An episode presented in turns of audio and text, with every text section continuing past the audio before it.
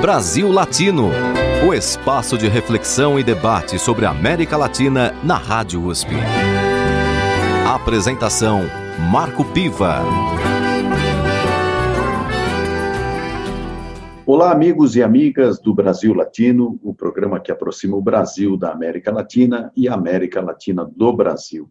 Toda segunda-feira, aqui na Rádio USP, às 5 da tarde, nós transmitimos o Brasil Latino, trazendo entrevistas sobre temas variados que juntam, que unem e que mostram a riqueza da América Latina, esse continente tão rico e tão especial que traz tantas coisas para a gente conhecer. E, evidentemente, nos tempos atuais, estamos enfrentando em todo o continente, especialmente aqui no Brasil, uma situação muito grave com a pandemia do novo coronavírus. E são muitas as iniciativas para se tentar resolver esse problema, especialmente no âmbito da pesquisa científica. A Universidade de São Paulo tem feito um grande esforço nesse sentido e nós estamos trazendo algumas dessas ideias, dessas iniciativas, para que o nosso público também possa conhecer e compartilhar. Ou seja, existe esperança. Nós estamos trabalhando com isso e é por isso que eu converso hoje com Marco Antônio Stefano, médico veterinário formado na Universidade Federal Rural do Rio de Janeiro e doutor em tecnologia bioquímica farmacêutica pela Universidade de São Paulo. Ele foi pesquisador do Instituto Butantan e atualmente é professor do Departamento de Tecnologia Bioquímico Farmacêutica da Faculdade de Ciências Farmacêuticas da USP. Bem-vindo ao Brasil Latino, Marco Antônio. Muito obrigado, Iva. É um prazer estar falando com vocês aqui e falar um pouquinho do projeto de pesquisa, de todas as coisas que vocês estão fazendo para combater esse coronavírus, né, o Covid-19. É um prazer. Muito obrigado pelo convite. Perfeito. O Marco Antônio até é meu xará. Sou o Marco Antônio Piva, você é Marco Antônio Stefano. E vamos conversar, então, sobre essa questão que tanta polêmica, inclusive, traz para a sociedade brasileira. Hoje temos aí ah, como se fosse até uma disputa política, ideológica, em função da melhor forma de se combater essa pandemia. Mas até onde eh, os nossos cérebros conseguem enxergar, a melhor forma de se combater é através da ciência, ou seja, através de pesquisas. E vocês aí, na Faculdade de Ciências Farmacêuticas da USP, tem é, desenvolvido, sob sua liderança, Marco Antônio, é uma vacina em spray, ou seja, uma vacina que ainda vai ser testada, ainda está em, em processo de testes, mas que traz aí uma luz no fim do túnel. Então, eu gostaria que você explicasse para a gente como é que isso está funcionando, em qual estágio a pesquisa está é, acontecendo. Em 2012, 2013, eu comecei um projeto né, semelhante a vacina da hepatite B. Né, o fornecedor do antígeno era o Instituto Butantan, na época nós tínhamos essa parceria. Né, eu, apesar de ter, na época, ter desligado o Butantan em 2007, ainda continuei com muitos amigos na época e o novo diretor que estava assumindo também era um colega. E, através da direção, o departamento ofereceu os antígenos e começamos a fazer o teste para hepatite B. A vacina foi um sucesso, ela deu os mesmos títulos do que a vacina injetável, né? Lógico que a vacina da hepatite B, ela não ia ser retirada do esquema de imunização e virar uma vacina nasal. Ele era um modelo para o teste com essa vacina, né? Com esse modelo de vacina nasal. Muito bem, né? Terminou a dissertação de mestrado do meu colega, do meu aluno, e saiu um trabalho né, publicado na Europa igualzinho, com os dados muito parecidos, semelhantes, né? Ou seja, o que o pesquisador da Europa tinha encontrado na Alemanha, nós encontramos aqui no Brasil também, né? Inclusive tamanho de partícula, da nanopartícula, a quantidade de antígeno, a resposta imunológica. Então, o trabalho ficou na gaveta, né? A gente nem publicou. É, surgiu, é, com o surgimento da Zika, nós resolvemos publicar, né, fazer um novo trabalho com o Zika vírus, pedimos uma, estamos pedindo uma bolsa de pós-doc para a FAPEST, né, nesse sentido, mas aí surge o coronavírus, né? Falei, bom, vamos mudar, né? Vamos sair do Zika e vamos para o coronavírus, porque é muito parecido o sistema. Por cima, o coronavírus ele é a transmissão dele, o contágio dele é, por, é pela respiração, então nada como proteger a mucosa para neutralizar esse vírus antes que ele chegue aos órgãos chaves. Né? Aí surgiu a ideia, né, começamos a fazer o projeto, desenhar o projeto no final de fevereiro, em março, e conseguimos os materiais para nanopartícula, a produção do antígeno, e a partir da semana que vem estamos fazer, começamos os testes em animais, né, junto com a parceria agora que o INCOR também está incluído, né. Então, junto com o pessoal, o grupo de vacinas do INCOR, junto com o nosso grupo aqui, mais a plataforma Pasteur USP, mais o Instituto de Química e mais o Instituto de Ciências Biológicas, né, vamos unir em força para conseguir, então, desenvolver não só uma, mas duas, três vacinas, né, por nasal, por injetável, que possa realmente resolver esse problema, né. Apesar que nós estamos, né, o Brasil está em dois testes atuais, com duas vacinas, né, uma de Oxford e a outra da China, sendo testadas já em uma situação bem mais é, rápida do que a gente tem capacidade de andar. Então, o estágio atual da pesquisa de vocês ainda está sendo feita com animais, é isso? Isso, isso. É a concepção da vacina. Nós estamos fazendo o teste de concepção dela. Entendeu? E ele, você... tomou, tomou uma proporção muito grande, né? maior que imaginava. E aí, a, a tendência, então, agora é evoluir em quanto tempo para um possível teste em humanos? Olha, esse modelo, nós pretendemos terminar esses testes animais em dois meses. Aí começaremos a preparar o material para o chamado teste toxicológicos, né? São testes feitos em laboratórios credenciados. Esses laboratórios eles têm que ter chamada o certificado de boas práticas de laboratório. Quem dá esse certificado é o Inmetro no Brasil. E no Brasil nós só temos um laboratório que tem esse certificado de boas práticas para testes toxicológicos. Se esse laboratório não estiver disponível, no momento a gente vai ter que fazer fora do país, né?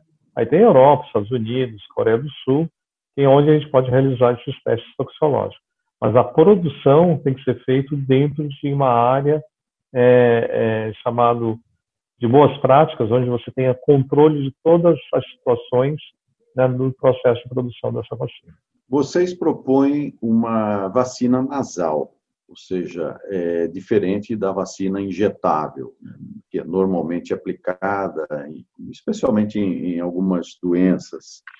O fato de ser nasal, ela traz uma possibilidade de aplicação maior do que a injetável? Tem alguma diferença substancial nisso? Tem, tem diferença sim, e as diferenças são melhores do que a injetável. Existe atualmente no mercado americano e europeu uma vacina nasal que é para a gripe. E é um sucesso. A produção é toda vendida nos Estados Unidos e Europa e não tem, não tem excedente para ser trazido para o Brasil. Por isso não tem nem registro no Brasil. A aceitação é muito maior do que injetável. Se você pensar que 85% das crianças têm pavor de injeção e 25 a 30% dos adultos também não gostam de injeção, então só aí você já tem uma aceitação muito maior. A segunda coisa é a quantidade de eventos adversos, né? Uma vacina injetável, ela possui é, até, se você tiver, não tiver anamnese, uma campanha de vacinação, você pode ter um efeito adverso grave em cada 10 milhões de vacinados.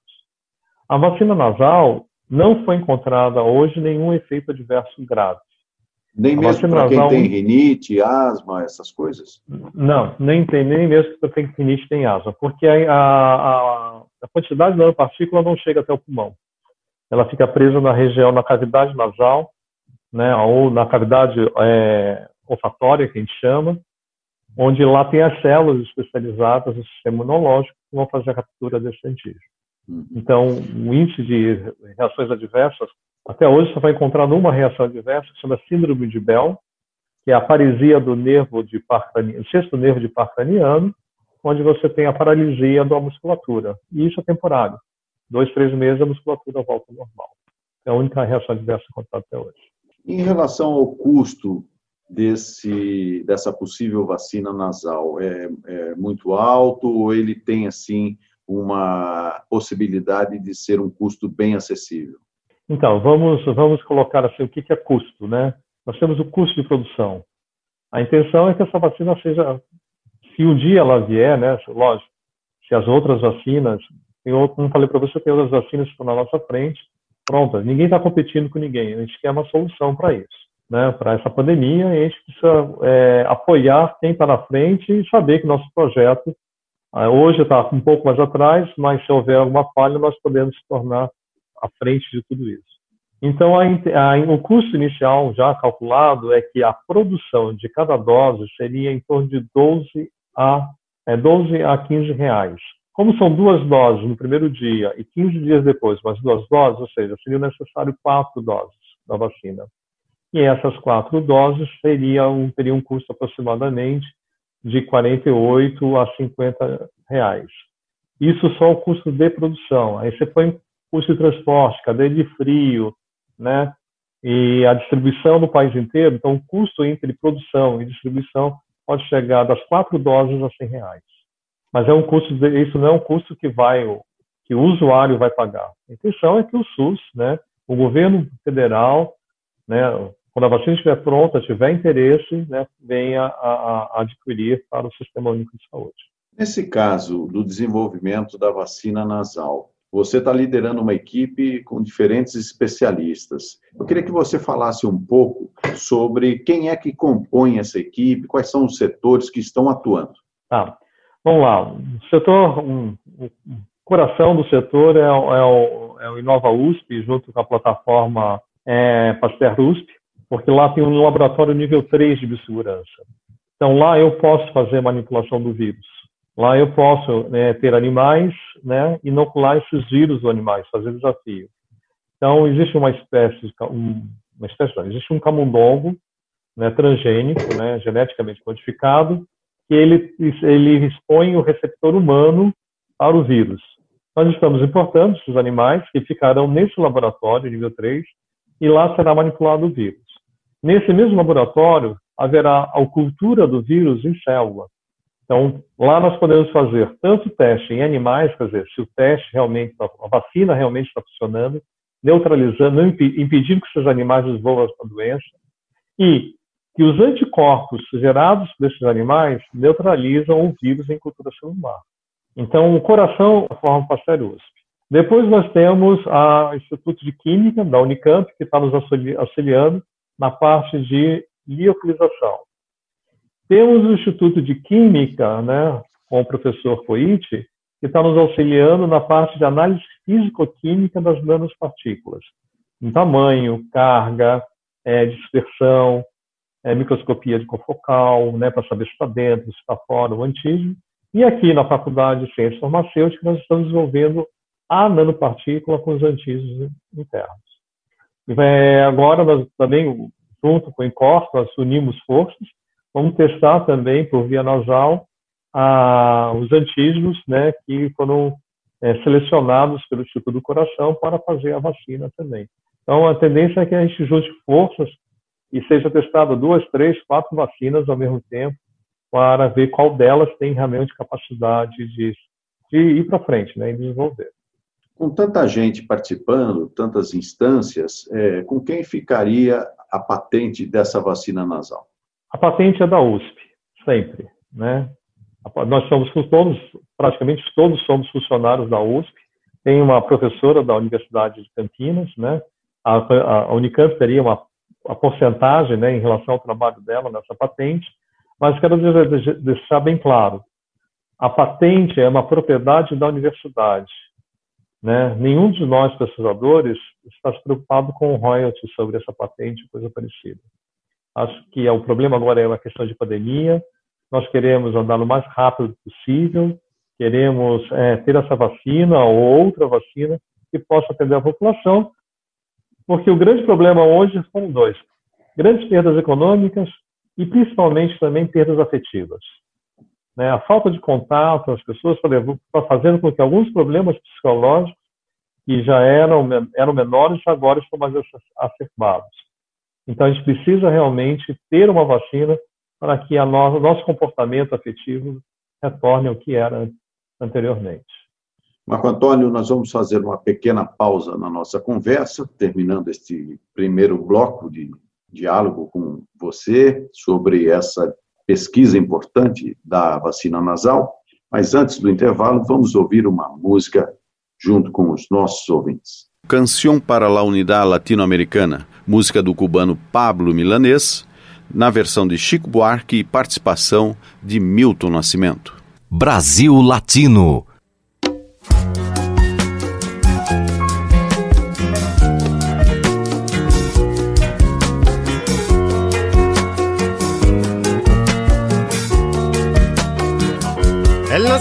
de un mundo se aplazó por un momento. Fue un breve lapso del tiempo, del universo un segundo.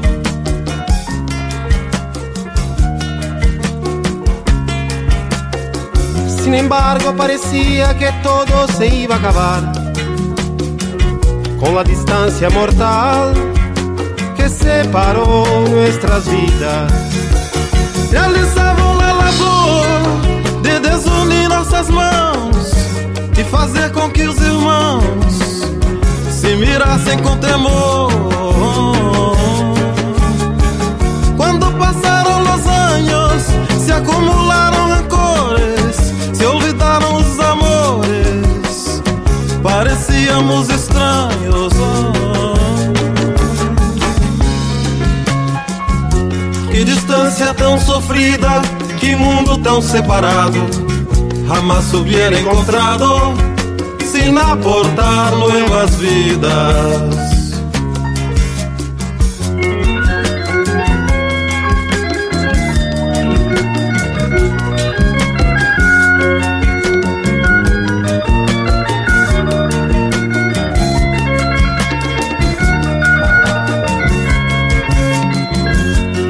E quem garante que a história é carroça abandonada numa beira de estrada ou numa estação em glória?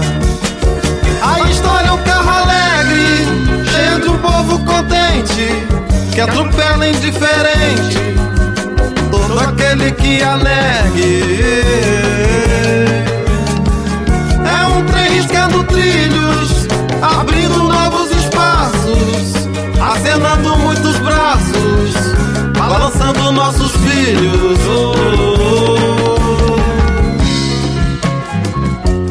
Lo que brilha com luz própria, nadie lo puede apagar. Su brilho puede alcançar la oscuridad de outras costas. que vai impedir que a chama saia iluminando o cenário, saia incendiando o plenário, saia inventando outra trama.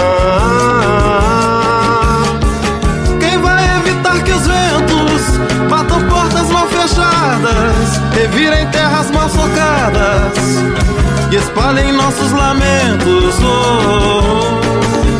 Enfim, quem paga o pesar do tempo que se gastou, pelas vidas que costou, pelas que puede costar. Já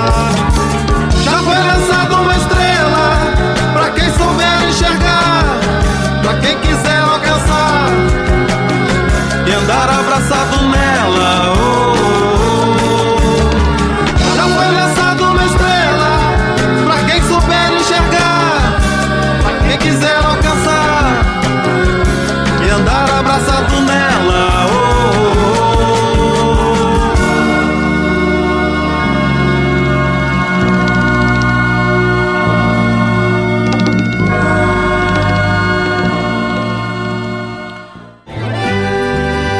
Você está ouvindo Brasil Latino, o espaço de reflexão e debate sobre a América Latina na Rádio USP. A apresentação: Marco Piva. E voltamos com Brasil Latino, o programa que aproxima o Brasil da América Latina e a América Latina do Brasil. Toda segunda-feira, 5 da tarde, aqui na Rádio USP 93,7, você acompanha uma entrevista, informações do seu interesse, do interesse da América Latina e, por que não dizer, de um continente que traz muita diversidade, muita riqueza e muita informação. Na edição de hoje, eu entrevisto Marco Antônio Stefano, que é médico veterinário, ele foi pesquisador do Instituto Butantan e atualmente é professor do Departamento de Tecnologia Bioquímica Farmacêutica da Faculdade de Ciências Farmacêuticas da Universidade de São Paulo. Marco Antônio Stefano está liderando uma equipe que desenvolve uma pesquisa muito importante para os tempos atuais, que é uma vacina em spray contra a Covid-19. Professor Marco Antônio, neste segundo bloco, eu gostaria de falar um pouco mais agora sobre o que está acontecendo no país. O senhor é um pesquisador, sabe da importância do investimento em ciência aquele investimento que, num primeiro momento, pode parecer que não tem um grande resultado, mas que a longo prazo traz muitos benefícios para o desenvolvimento do país. E nós temos, certamente, está muito claro isso, é, como se fosse uma disputa é, em torno daquilo que é o melhor, é, o melhor caminho para se combater a Covid-19. Como é que o senhor está vendo o cenário de tentativa de controle da pandemia aqui no Brasil? Bom, Piva, já que você perguntou, eu vou falar. Eu não estou vendo o controle da pandemia. Infelizmente, nós vemos é, tanto da parte da população, uma parte do nosso governo federal. Hoje, se nós tivéssemos tido controle desde o começo, não era, nós poderíamos estar saindo tranquilamente né, dessa dessa situação de bloqueio e tudo mais. São três meses que nós vemos lutas individuais ou uma posição governamental que gera mais crise do que ajuda, né? Então, assim, existe falta de liderança no combate. Em alguns lugares nós estamos vendo muito desvio de verba, como já foi está sendo identificado pela própria Polícia Federal. Isso nos assusta muito, porque a, a, nossa justiça é lenta, ou seja, o número de mortes está aumentando em função do descontrole e ninguém vai ser julgado quando tudo isso acabar. Esse é meu medo. O que nós estamos vendo? Tivemos uma campanha muito grande de empresas né, do setor produtivo do Brasil ajudando essa campanha, ajudando a, comprar é, respiradores, máscaras, álcool gel, empresas produzindo álcool gel para ser distribuída para hospitais, para distribuir no interior, principalmente, que, onde há uma deficiência no Sistema Único de Saúde. E vimos o, grande centro sendo, se preparando para receber um número imenso, mas o que a gente vê é que a mortalidade continua subindo. Então, aí vem a outra parte, né? que é a falta de investimento em educação nos últimos 50 anos, ou mais até.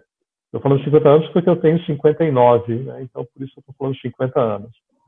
Nós não temos uma população educada, uma população que tenha consciência dos riscos que essa, esse vírus está causando. Eu tive meu irmão internado esses dias por Covid-19. Ele pegou, porque uma empregada que trabalha em casa, antes de ela sair de licença, né, antes do meu irmão dá licença para ela, ela já veio com o vírus em casa. Então a gente vê que assim, puxa, eu não devo sair de casa, eu não devo ter contato, não sabe com as pessoas, eu tenho que prevenir, eu tenho que lavar as mãos, eu tenho que usar máscara. Sei, hoje vindo para cá, um monte de gente na rua sem máscara. Eu estou na minha sala, fechado, não deixo ninguém entrar, por isso eu posso ficar sem máscara. Mas se eu sair daqui, para ir ao banheiro, eu já coloco a máscara. Ah, a máscara evita que se contamina? Não, não evita, mas diminui bastante a contaminação. Então nós vemos isso, né? É essa população achando que está despreocupada, porque nós temos exemplos mais altos que também não usam máscara, que acham que é uma gripezinha, que isso vai passar, que é normal morrer 50 mil pessoas. Isso não é normal. Não é. pode ter normalidade para isso. É, Entendeu? É, e aí já se fala até num novo normal, quando, na verdade, vivemos uma situação de total anormalidade, com a morte de tanta gente. Exato. Enche, ninguém percebe até ter, assim, 50, ah, uma vez me perguntaram, né, o que que era duas mil pessoas vendo você apanhar, o que era duas mil pessoas em, em, em 150 milhões? O que são 50 mil em 210 milhões? São muita gente. Quem conhece alguém próximo? Eu conheço pessoas próximas. Tinha uma professora de música que morreu com o Covid-19. Eu tive um amigo no Rio de Janeiro que morreu com Covid-19. Quantos de nós não tivemos? Quantas pessoas não tiveram filho, pai, mãe, que queriam que estivesse do lado agora? Então, essa perda afetiva ninguém vai recuperar. Não se vai se colocar. Estamos num descontrole da saúde. Tanto por parte de, de governantes como por parte é, é, da população. Você, claro que, como pesquisador, enfrenta muitos desafios. Acho que um dos grandes desafios da pesquisa científica no Brasil está relacionada a uma permanente falta de verbas e a uma permanente falta de atenção dos governos em diferentes níveis, os governos que são mais responsáveis por isso, né, de ter um foco na ciência como um setor fundamental para o desenvolvimento do país. Certamente também não é uma situação nova, é uma situação que ela tem aí um histórico, embora em alguns momentos possa ter havido maior atenção a isso, em outros menos, mas o fato é que a nossa ciência é, mostra as suas limitações num momento como esse também. Claro que, por outro lado, uma pandemia não é uma situação normal que aconteça todo todo o tempo e pega desprevenido o mundo inteiro. É uma situação de novidade, mas que exige respostas rápidas, respostas articuladas. Nesse sentido, professor Marco Antônio Stefano, como é que o senhor está vendo o panorama da ciência no Brasil? Os nossos pesquisadores, os nossos cientistas podem ter esperança, podem ter otimismo ou o contrário? Para mim é o contrário. Muito ao contrário, e vou explicar por quê. Estava conversando com um colega da Faculdade de Economia aqui, da USP, né? E ele falou uma coisa muito importante. 60% da economia brasileira é informal. 60% dos assalariados são informais. Eles não recolhem imposto. Eles vivem de venda né, é, indireta ou prestação de serviço sem, sem nota, muitas vezes, né? A gente fala o bico. Isso só em São, em São Paulo, não, em o Brasil inteiro. Imagina no Nordeste. Então, nós temos que 60% da economia brasileira vive na informalidade. E por isso nós temos preços tão altos em produto, porque a única maneira de arrecadar em cima do consumo. Bom, isso não é suficiente para manter uma saúde e não é suficiente para manter a ciência e a tecnologia. E quando a gente fala em ciência, né, apesar de maior parte da ciência ter estar nas verbas sendo adicionadas à ciência da saúde, nós temos outras áreas que são muito importantes, a área da humanidade, as pesquisas né, dos relacionamentos sociais, dos relacionamentos humanos são importantes. A tecnológica, né, na engenharia, na engenharia naval, na engenharia é, aérea, né? Tudo isso, engenharia química, tudo isso é muito importante ter investimento. E nós sentimos que cada vez menor. E agora vai impactar muito, muito mais em função do, da perda de, de arrecadação do ICMS no Estado de São Paulo. Você vê que a FAPESP e as universidades públicas da, é, de São Paulo, elas têm uma fatia do, do recolhimento do ICMS e isso caindo, cai tudo. Então, muitas coisas vão deixar de acontecer, muitos apoios deverão deixar de ser dados, não porque não querem, não porque não existe habilidade política para isso. Existe dinheiro, não existe de onde tirar dinheiro. O pouco que a FAPESP está fazendo, né, que ela consegue ainda. A FAPESP é, é, é, é a melhor fundação de amparo à pesquisa do Brasil. Quando você chega no Nordeste, quando você chega até mesmo no Rio de Janeiro, ou em Minas Gerais, fala que a FAPESP, vocês têm um centro maravilhoso, tem uma fundação maravilhosa, vocês têm recursos. Em relação ao resto do Brasil, nós sim temos recursos, mas está ficando escasso. Né? Quando surge uma pandemia e você não tem uma reserva para que você possa disponibilizar, ou quando você disponibiliza, você tem que limitar ao tipo de auxílio que a pessoa recebe. Então, a FAPESP é, liberou um auxílio para o combate ao Covid, né? mas para quem tinha projeto temático, para quem tinha é um jovem pesquisador, ou seja, quem já tinha projetos grandes poderiam né, é, é, se recolocar. Outros tipos, quem tem projeto auxiliar, não. Quem tem um PIT, um, um PIT também não. Ele abriu também uma, uma área para pequena e média empresa, que é o PIP. Ótimo, ele fez a parte dele. CNPq, até agora, só liberou 50 milhões, né? E foi muito, isso é muito pouco para um estudo de uma pandemia. Quer ver um problema que eu vejo surgir? por que pessoas têm, pessoas são assintomáticas e pessoas têm sequelas graves, né? Uma ação muito grave. Está ligado, são fatores ligados à epigenética, mas até hoje ninguém, até esse momento, ninguém estudou essa, quem é mais suscetível, quem é mais resistente ao coronavírus. Não tem verba para isso. Professor, a ciência brasileira vai sair maior ou menor depois dessa pandemia? A ciência sai maior, mas ela sai fraca em, tempo, em termos de capacidade de responder né, com prontidão tecnológica à pandemia. Entendeu? Por exemplo, nós tivemos a, a, Poli aqui, que desenvolveu um respirador com custo de dois mil reais aproximadamente. Demorou muito tempo para eles receberem um aporte, direcionamento, sistema de qualidade, como é que eu aplico isso no sistema deles, como é que eu faço o registro desse produto na Anvisa, como é que eu libero, quais são os incentivos que, que empresas fora da, fora da universidade poderiam é, é, ajudar, cooperar, doar dinheiro para a universidade. Né? A USP precisou criar mecanismos para receber doações também para o combate ao, ao coronavírus. Porque existe uma coisa chamada instrumento legal. Eu preciso ter instrumento legal onde a origem desse dinheiro que entra dentro da universidade seja comprovada. Ele não pode vir de fontes ilícitas, de forma alguma.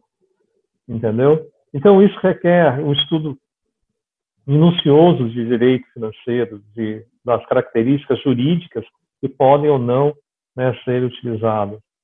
Então, tudo isso reflete dentro da ciência. Por exemplo, o projeto, eu tenho verba para continuar ele? Não, não tenho verba suficiente. Muita coisa está saindo de, de reagentes que sobraram, mas eu preciso colocar um equipamento dentro do laboratório nível 3 de segurança, que custa 180 mil dólares. Vai ver o preço do dólar e ver quando se torna em reais. Então, essas, essas, essas influências de mercado internacional influenciam na nossa pesquisa. A nossa pesquisa fica cinco, seis vezes mais cara do que qualquer pesquisa feita nos Estados Unidos e Europa. No Brasil Latino de hoje, eu converso com o professor Marco Antônio Stefano, médico veterinário.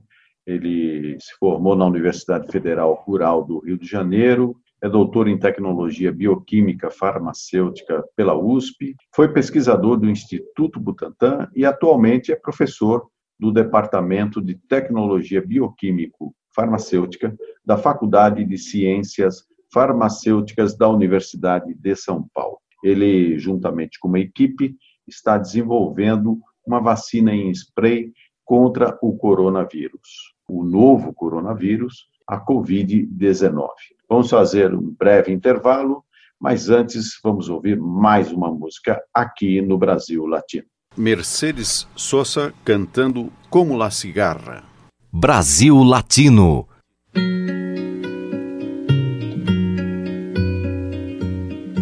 Tantas veces me mataron, tantas veces me morí. Sin embargo, estoy aquí resucitando Gracias doy a la desgracia y a la mano con puñal porque me mató tan mal. Y seguí cantando, cantando al sol como la cigarra. Después de un año bajo la tierra, igual que sobreviviente que vuelve de la guerra.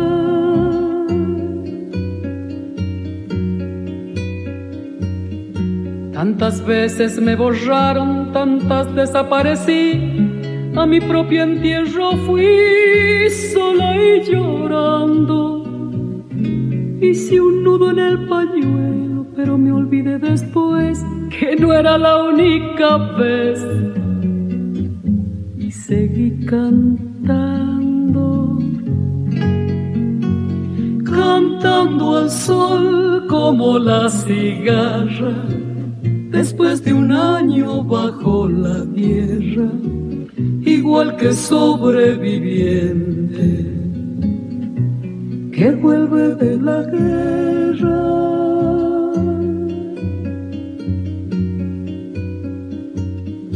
Tantas veces te mataron tantas resucitarás, tantas noches pasarás desesperando. Y a la hora del naufragio y la de la oscuridad, alguien te rescatará para ir cantando,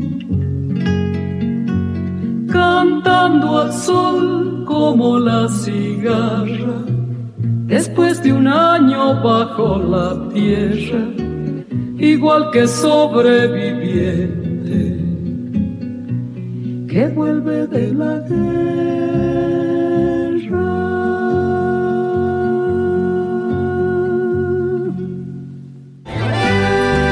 Você está ouvindo Brasil Latino, o espaço de reflexão e debate sobre a América Latina na Rádio USP. apresentação Marco Piva. E voltamos com Brasil Latino. Na edição de hoje, eu converso com Marco Antônio Stefano. Ele foi pesquisador do Instituto Butantan e atualmente é professor do Departamento de Tecnologia Bioquímico Farmacêutica da Faculdade de Ciências Farmacêuticas da Universidade de São Paulo. Professor, nós falávamos no bloco anterior sobre a situação da ciência brasileira o risco que existe quando um país não investe nas pesquisas científicas, nas pesquisas, enfim, de todas as áreas do conhecimento, inclusive nas humanidades, que são muito importantes para se estabelecer critérios eh, civilizatórios, critérios de convivência entre as pessoas. E eu gostaria agora que o senhor falasse sobre o potencial dessas pesquisas, mesmo nesta situação onde a ciência não está recebendo o crédito e também os investimentos que precisa? Então, é, o crédito é muito estranho você ver um, um governo, né, que tem a sua base de formação, né, no militar, e que não investe em ciência e tecnologia. Uma vez que nós lembrarmos que a criação do CNPq foi feita dentro do regime militar, e justamente para que, através da tecnologia, da ciência, ele pudesse contribuir né, e sair de uma, eh, de uma economia primária, passando a ter uma economia de produtividade. Infelizmente, é isso que a gente vê hoje que não está dando certo. Né? Não existe credibilidade na ciência, a ciência falha por muitas vezes. Nós vimos recentemente a é, é, Journal England, Journal, é, é, Journal of England of Medicine, acho que é esse o jornal, e a Lancet, publicando os trabalhos onde a fonte era duvidosa. Isso descredibiliza, é, dá descrédito à ciência. Aí você vê uma Organização Mundial de Saúde que num dia fala assim, olha, não pode mais usar tal medicamento, porque tal medicamento é, dá, aumenta a, a, o número de receptores do vírus. Você vai ler o trabalho, o trabalho é todo hipotético, não foi feito um experimento. Aí foi ver, você vai ver outro publicado na Lancet, o cara, ah, tal medicamento também não pode ser usado, porque testamos 90, vimos 96 mil pessoas, 96 mil estudos. Você vai ver a pessoa que publicou o trabalho, a empresa que forneceu os dados, não tem credibilidade. Os dados não podem não ser reais. Então, não é só o fake news que está surgindo a nível de, de mídia social, mas está surgindo um monte de fake científico mesmo, trabalhos hipotéticos, onde o cara, a pessoa acha que aquilo acontece e, na verdade, aquilo não está acontecendo. Então, hoje, né, para você ter ideia, para chegar a essa vacina nasal, né, ao, ao, nós pegamos mais de 150 trabalhos, tentamos repetir esses 150 trabalhos e nenhum deles foi reproduzido. Tivemos que criar a nossa própria tecnologia. Desenvolver, não, por quê? Aí você vai ver o que foi publicado em 2015 numa revista chamada Plus One, né, no editorial, que dos 51 bilhões de dólares que os Estados Unidos investe em pesquisa científica, 28 bilhões são gastos em, em pesquisa não reproduzíveis. Caí para trás quando a gente leu isso em 2015 a reprodutibilidade dos experimentos ela é inexistente. Só um laboratório privado fez, fez uma pesquisa com novos, 79 é, medicamentos para tratamento de câncer. De 79, só 11 deram os mesmos resultados que estavam descritos nos trabalhos originais. Então, a que se deve isso? É, primeiro, é a necessidade da pressa. Preciso ter paper, paper, paper, né, produzir, ter número, e muitas vezes não há uma importância com a qualidade com que aquele trabalho foi produzido. Então, você vê, é, me, algumas coisas me assustam muito quando uma pessoa consegue ter um, é, mais de 50 papers publicados no ano. Ele teria que ter escrito pelo menos um por semana e lido pelo menos, né? Se alguém escreveu para ele, ele ter lido aqueles 50. Então, hoje eu vejo muita gente, né? Ah, vamos colocar o nome do fulano porque o fulano é importante nessa área. E essa pessoa publica e realmente ela nem viu o projeto. Foi o que aconteceu recentemente na Lance, né? Um dono de uma de um, um dos sócios da empresa que fornecia os dados, convidou os, os três para fazerem parte do trabalho dele e depois viu que o trabalho não tinha credibilidade nenhuma. Isso precisa parar. As pessoas precisam falar ver que não interessa o número do trabalho, interessa a qualidade do trabalho que está surgindo. E outra coisa, muitas vezes, né, eu sou a favor hoje que tanto a FAPESP quanto os trabalhos publicados, você saiba a pessoa que está analisando o seu trabalho. Você precisa, isso, essa transparência ela precisa existir. Não porque ela vai jogar você ela queira ser amiga de você. É que você vai tirar toda a impessoalidade e vai só analisar o que existe no trabalho. Só para você ter, por que eu estou falando isso? Eu tive recentemente um trabalho vindo da FAPESP, onde a crítica do trabalho foi a minha pessoa. Nem o meu currículo foi, foi a minha pessoa. Eu, lógico, marquei uma reunião na FAPESP, o coordenador da área pediu desculpa, que não era isso que ela pretendia, eu falei, isso é anticonstitucional. É livre a expressão do pensamento, mas é vedado ao anonimato. Então você pode analisar o meu currículo, você pode analisar o trabalho, você pode analisar o orçamento, mas a minha pessoa eu não permito que isso seja analisado. Me chamar isso de falso, acontece, inclusive, isso está acontecendo de uma forma generalizada ou são episódios pontuais? Eu posso falar do meu episódio, dos outros eu não conheço. Eu soube de episódios que que exige que a pessoa faça, é, faça um experimento antes de submeter o projeto também. Já ouvi alguns relatos colegas aqui. Mas eu vejo muitas coisas nesse sentido, né? É, então, eu sou a favor de tirar esse animato. Em vez de mandar para uma pessoa, manda para três. E você sabe quem são os três. Não, aí não adianta você ficar chateado. Se você julgar o trabalho, ninguém pode ficar chateado. Mas se julgar a minha pessoa, isso me dá direito de defesa é assim, eu tenho, eu, se você julgar a quem eu sou, eu tenho sim o direito de me defender, porque você pode, inclusive, estar me difamando.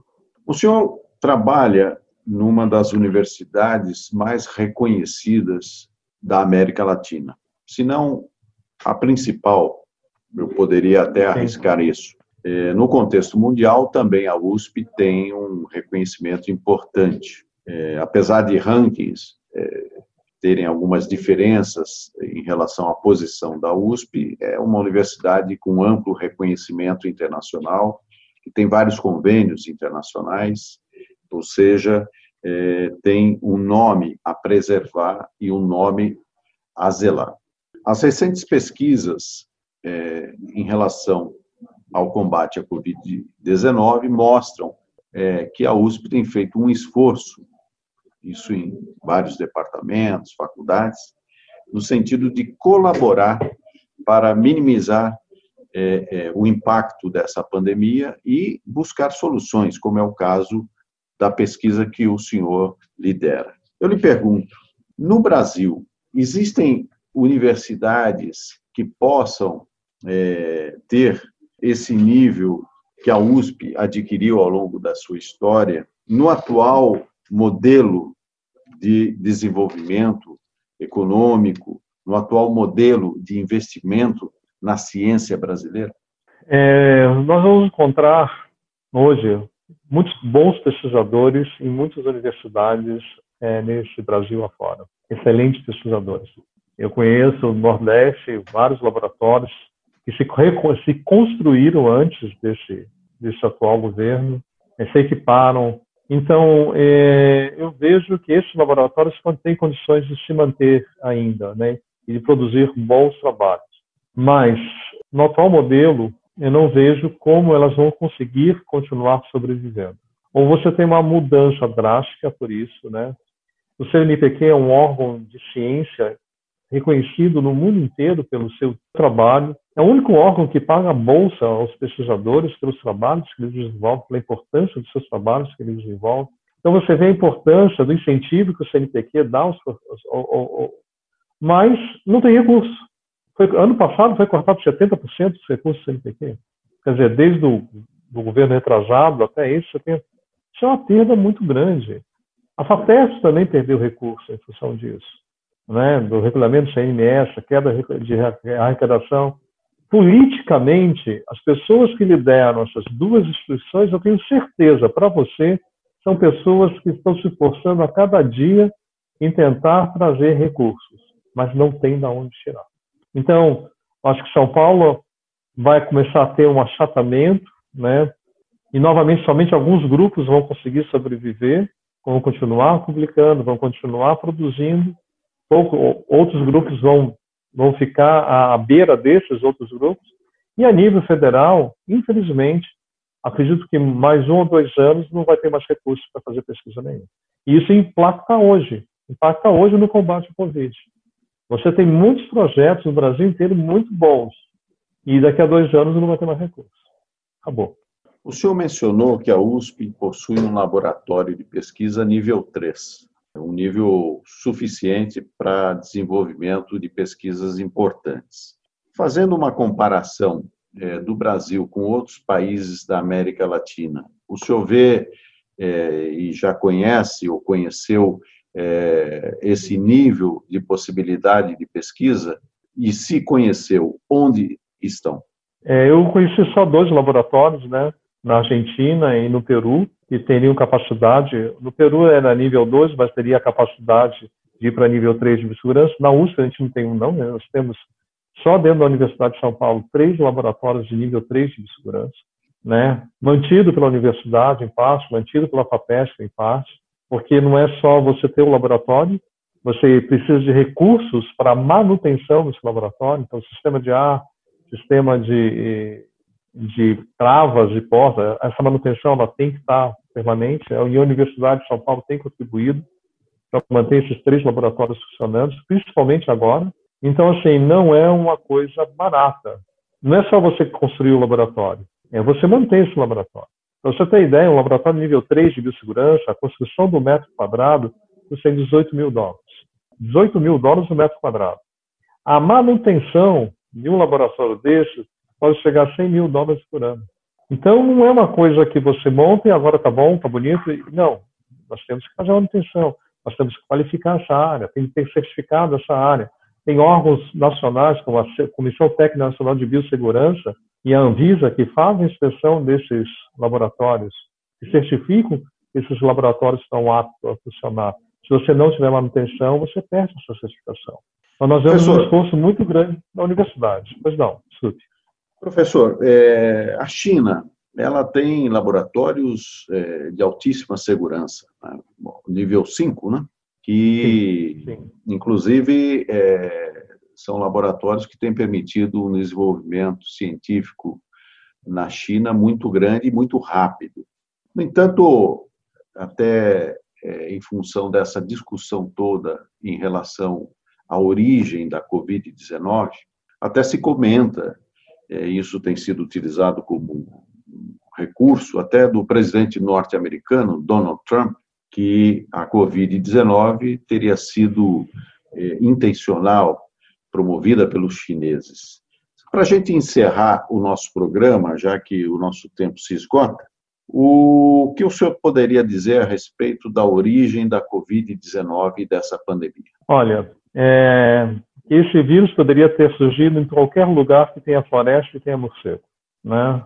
Não é só a China que tem, no Brasil existem pesquisas, lideradas inclusive por pesquisadores aqui da Universidade de São Paulo, que identificaram morcegos que têm coronavírus no Brasil, principalmente na região amazônica. Então, é, essa é uma teoria da conspiração muito forte. Evidentemente, quem já teve outras pandemias no passado, como SARS, como MERS, conseguiram driblar melhor essa pandemia atual do que antes. Se você for ver a Coreia do Sul, quando teve o, SARS, hotéis, de, é, hotéis foram desapropriados e se transformaram em hospitais, era a forma mais rápida de você ter a internação das pessoas. É, morreu muito, muitas pessoas do sistema de médicos, é, enfermeiros, foram os primeiros a morrerem na Coreia e na China, na, em 2002, 2003, e hoje eles estavam muito mais preparados que nós. Nós nunca passamos por isso. Em 2009, pensávamos que a gripe, uma pandemia de gripe, poderia chegar ao Brasil. Né? E esse vírus H1N1 daquela época foi menos letal do que o vírus sazonais que estavam circulando. Então, assim, é, nós não estamos preparados para isso, nós não temos uma educação sanitária, nós não temos é, comportamentos de biossegurança no Brasil, né? Tudo, se usar uma máscara incomoda, ah, eu não suporto usar máscara e tiro. É, a gente vê isso muito do comportamento do brasileiro, né? muito, muito comportamento emotivo e não um comportamento mais racional do que realmente precisa. É, não veio, a China não criou esse vírus no laboratório, ele veio de morcego realmente, e não veio porque o, o chinês come morcego, porque se ele come, ele não come cru, ele come cozido, né? Qualquer, ele, esse, esses tipos de animais, eles são iguarias, são animais de caça, mas eles comem cozido. É muito mais provável a pessoa que tenha ido capturar o morcego, que tenha ido fazer a caça, tenha adquirido a doença do que realmente o, o animal, é, você ter pego o vírus se alimentando do, do animal. Então, assim, teoria da conspiração existe, né? É absurdo, a ciência já mostrou, mostrou a origem do vírus, ele é muito, ele tem 98% de genética semelhante ao vírus do SARS, que também veio de morcego. É, isso poderia ter surgido na China, como poderia ter surgido no Brasil, que nós temos morcegos no Brasil com coronavírus, como poderia ter surgido em outros países que também tem floresta e tem morcegos também e também possuem coronavírus. São mais de 72 variantes de coronavírus que nós temos no mundo inteiro. Uma se adaptar aos seres humanos não é novidade. Já era esperado que isso pudesse acontecer. Agradeço muito sua participação, professor Marco Antônio Stefano, professor do Departamento de Tecnologia Bioquímica Farmacêutica da Faculdade de Ciências Farmacêuticas da Universidade de São Paulo. Obrigado pela sua entrevista e agradeço bastante em nome dos nossos ouvintes.